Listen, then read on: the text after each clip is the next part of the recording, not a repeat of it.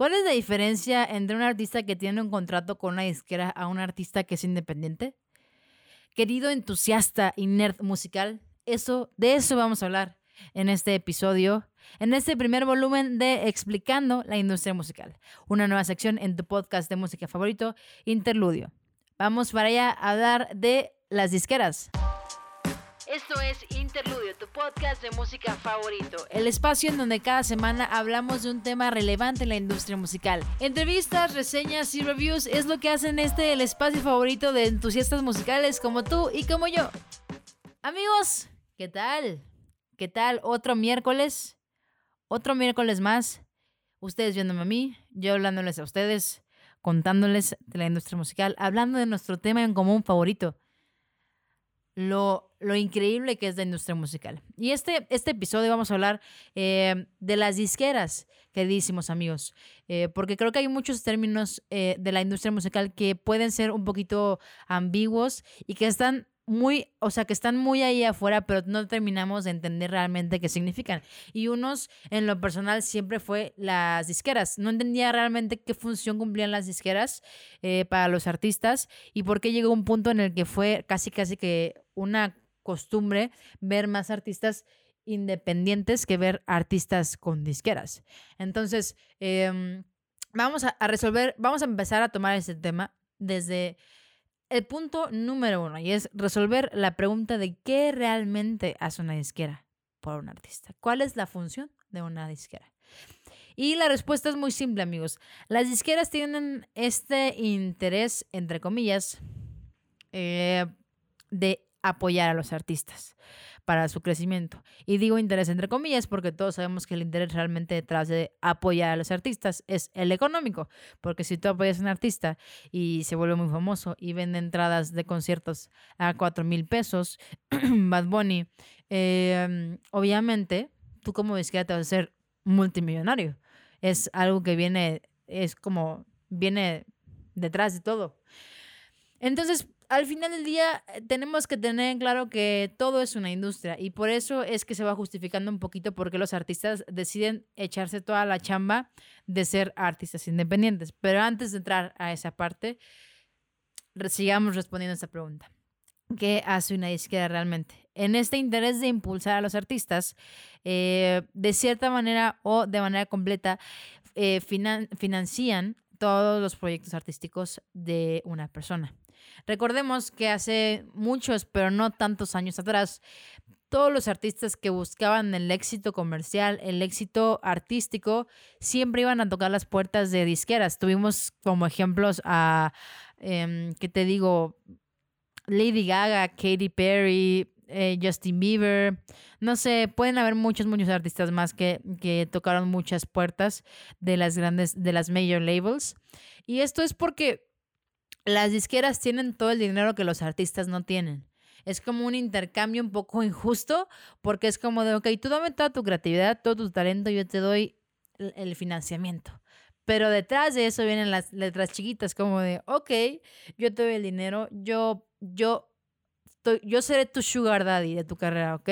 Yo seré esta persona que va a pagar tus estudios, tus sesiones de, de escritura, tus eh, eh, registros de marca, registros de canciones, creaciones eh, visuales como lo son photoshoots, ilustraciones, pagarle a diseñadores para que hagan tu marca personal, para que hagan la identidad de tu disco, pagarle a publicistas para que te metan en eh, titulares de revistas, periódicos, medios de comunicación digital, etcétera, etcétera. Te voy a distribuir en viniles, CDs, plataformas digitales, pero todo esto si me das todos tus másters, todos tus derechos y casi casi me vendes todo tu, tu, nombre artístico, únicamente a mí, ¿no?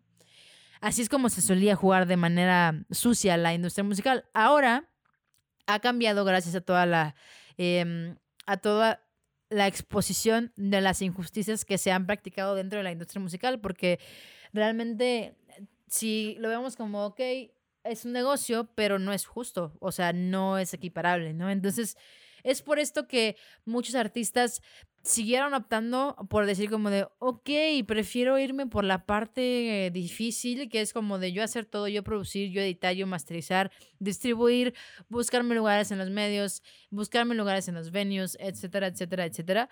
Eh, prefiero eso y seguir siendo dueño de mi música y de mi arte, ¿no? Entonces, es por esto que, que, que hemos visto tantos artistas independientes, pero también ha habido como que esta modulación de la parte de las disqueras actualmente ya en los últimos años como que se han visto como que dicen, ok, pues sí, tal vez no podemos existir sin los artistas, entonces tenemos que darles un poquito más de ventaja a ellos, etcétera, etcétera, etcétera. Pero sigue habiendo una parte de las casas disqueras que para los artistas puede ser como un arma de doble filo que nunca va a dejar de existir. Y es que como ellos, ellos capitalizan tu negocio, que al final del día es tu música, ellos pueden decidir en gran parte hacia dónde va tu negocio. Y lo hemos visto con muchos artistas, es como de, ala, me gustaba un bueno que hacía al principio, ¿no? Este artista.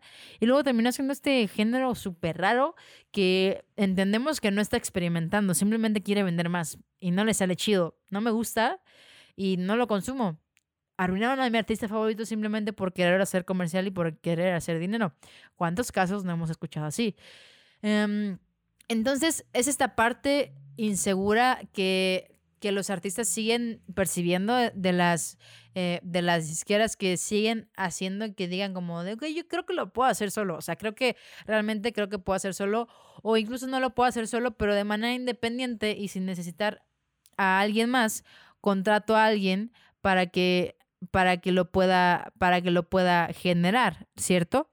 Entonces, em, pues es con esta idea con la que realmente funciona la, la como, no, no, es como que funciona, es como, como te puedo explicar cómo realmente se, se, se entendería la... Ahora amigos, respondamos esta pregunta. ¿Por qué hay tantas disqueras? De que sellos chiquitos, sellos grandes, eh, minor labels, llámalas como tú quieras, ¿no? ¿Por qué, Paola? ¿Por qué, ¿Por qué las subdividen tanto? Y es que, amigos, creo que ha sido lo, lo, más inteligente que han, o sea, que las, que las grandes disqueras, los grandes sellos discográficos pueden hacer es hacer sellos más pequeños y es porque atacan a géneros y mercados y nichos em, de personalidades muy específicos. Y al final del día, quiero que recordemos todos que por más que nos encante y por más que romanciemos la industria musical, sigue siendo un negocio. Entonces, pues al final del día, lo que buscan todos los sellos y todas las partes traseras de la industria musical, sí es compartir un arte de calidad, un arte que, que te ayude a salir de tus problemas, etcétera, etcétera, pero al final del día es que se venda, un arte que se venda al público específico. Entonces, ¿qué hacemos con, una, con, con diferentes géneros o diferentes nichos? Pues dividimos, eh, segmentamos, ¿cierto? Yo, yo en maestra de mercadotecnia, ¿eh? ¿eh? Cuidado, cuidado porque todos sus gurús de mercadotecnia no se quedan cortos a comparación mía en este momento. Pero bueno, amigos, retomando el tema. Em, es, es, sumamente inteligente hacer como que estos pequeños sellos, como lo son Polydot Records, Fuel by Ramen, eh, ¿quién te puedo decir? Deben existir más. Me sé un buen de, o sea, tengo en mi mente muchos nombres de sellos discográficos, pero en este, en este preciso momento te puedo jurar que no me acuerdo de ninguno específicamente, porque así funciona mi cerebro de chorito. Pero bueno, tú, tú sabrás a lo que me refiero. Por ejemplo, el que te acabo de mencionar, Fueled by Ramen, es, una, mm, es un sello discográfico em, que, que, sale de... Mm, déjame decirte de qué, de qué, de qué casa disquera sale, eh, de, de, quién es propiedad. Fueled by Ramen es propiedad de, de Warner Music. Eh, y Fueled by Ramen es un sello discográfico enfocado puramente en la música del género alternativo, pop, punk, rock, todos esos géneros hemos. Eh, para que te des una idea, ellos, ellos tienen firmados a artistas como Paramore, Parting at the Disco, 21 Pilots, Cobra Starship. Eh, tienen muchos artistas del género urbano también. Eh, tienen firmados a, a, Gym Class Heroes, Fun, Fallout Boy, All Time Low. y muchos, muchos artistas que formaron parte de la infancia de muchos, muchos hemos que estamos escuchando en lo personal, que estamos haciendo este podcast en este momento.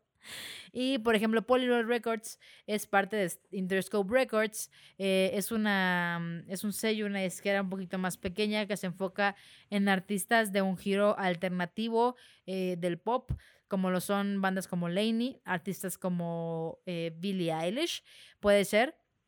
Y esto funciona, amigos, porque em, recuerda que te había contado que, que las disqueras tienen como que este set de equipos que, que, que, ayudan a los artistas, ¿no? Entonces, si tenemos esta idea de que, los, que las disqueras en su función también tienen como que eh, hacer este networking funcional para los artistas, las bandas, los managers, etcétera, pues esto funciona aún mejor cuando todas las personas dentro de este sello discográfico saben hacia quién se van a dirigir no es lo mismo querer hacer una, eh, una gira de medios para un artista eh, que se presenta en cafés, en bares, que, que, son muy importantes en las ciudades de Estados Unidos, por ejemplo, como lo son bandas como actualmente State Champs, que están teniendo un éxito eh, muy bueno. puede ser Water Parks también, que es de la escena pues podríamos llamarla emo, alternativa, pop, punk, rock, ya no sé, pero eh, no es lo mismo hacer una gira de medios con ellos o hacer una gira en general de conciertos con ellos que hacer una gira con, por ejemplo, un artista como del otro giro completamente como de Chainsmokers, ¿no? Entonces, al no ser lo mismo, necesitas un equipo de trabajo específico que sepa de lo que estás hablando. Entonces, eh, para ir cerrando este episodio y no hacerlo tan largo, la lección de mercadotecnia slash industria musical, realmente las disqueras funcionan mucho y las pequeñas disqueras o los pequeños sellos filiales funcionan mucho para hacer un, un trabajo eficiente, ¿sabes? O sea, hacen un trabajo, eh, hacen función de la frase de work smart, not work hard, ¿sabes? O sea, como que buscan la manera de trabajar inteligente y esto es vía segmentación de los mismos públicos. Además, de que habemos nerds y entusiastas como tú y como yo, que nos encanta eh, sentirnos parte de algo. Entonces, Fuel by Ramen o disqueras en general, al tener como que una cartera de artistas que va por el mismo giro, dicen como de, wow, a mí me encanta ese artista. Entonces, también al haber como que este esta como eh, romanticismo entre artistas, audiencias y disqueras, hay colaboraciones mucho más posibles y, los, y, los, y las audiencias se sienten mucho más escuchadas, ¿no? Entonces, em, realmente así es como funcionan las disqueras o, o cómo realmente es esta razón del por qué hay tantas pequeñas disqueras, grandes disqueras, porque hay artistas independientes, porque hay artistas eh, que van con sellos. Y realmente, o sea, también hay que aceptar que para abarcar toda la industria musical de las disqueras es súper difícil que yo te lo pueda contar en, en un episodio sin aburrirte, claro. Em, pero por eso, por eso es que vamos a tener varios volúmenes de, este, de esta nueva sección que se llama Explicando la industria musical. Em, tal vez en próximos volúmenes volúmenes te pueda explicar un poquito cómo funciona la industria de los conciertos en vivo, de los festivales. Eh, me gustaría también hablar un poquito de cómo funciona la industria de la eh, escritura de las canciones, las colaboraciones, la industria de la producción musical, de la masterización. Son como que pequeños mundos muy interesantes que hay dentro de la industria musical, así que no olvides dejar tu comentario en, en, en este, en este video. Eh, en este podcast. Si lo estás escuchando en Spotify, recuerda que siempre va una cajita abajo para que tú puedas dejar tus comentarios. Em, y yo, yo con todo el gusto del mundo te los voy a contestar. Muchísimas gracias amigos por poder eh, tomarse un momento de su día, escuchar este episodio de Interludio. Eh, te recuerdo que Interludio es posible gracias a la casa productora de podcasts llamada Bucle Records. Es una casa productora en la que nos encargamos de hacer todo lo difícil detrás de hacer un podcast. Tú pones la idea, nosotros hacemos lo demás. Em, así que no dudes si tienes alguna idea para un podcast, eh, no dudes en ir a escribirle a Bucle Records. Están como bucle.records en Instagram y en Facebook como Bucle Records. Y claro, Claro que no me puedo ir de este episodio sin decirte que vayas a seguir Interludio en Instagram. Ve, sigue Interludio en Instagram, ve, sigue Interludio en Facebook. No te vas a arrepentir, compártelo con todo el mundo. Sabes que tu like, que tu share, que tu comentario me ayuda tantísimo. Entonces, por favor, no dejes de hacerlo entusiasta. Te quiero mucho. Nos vemos en un próximo episodio.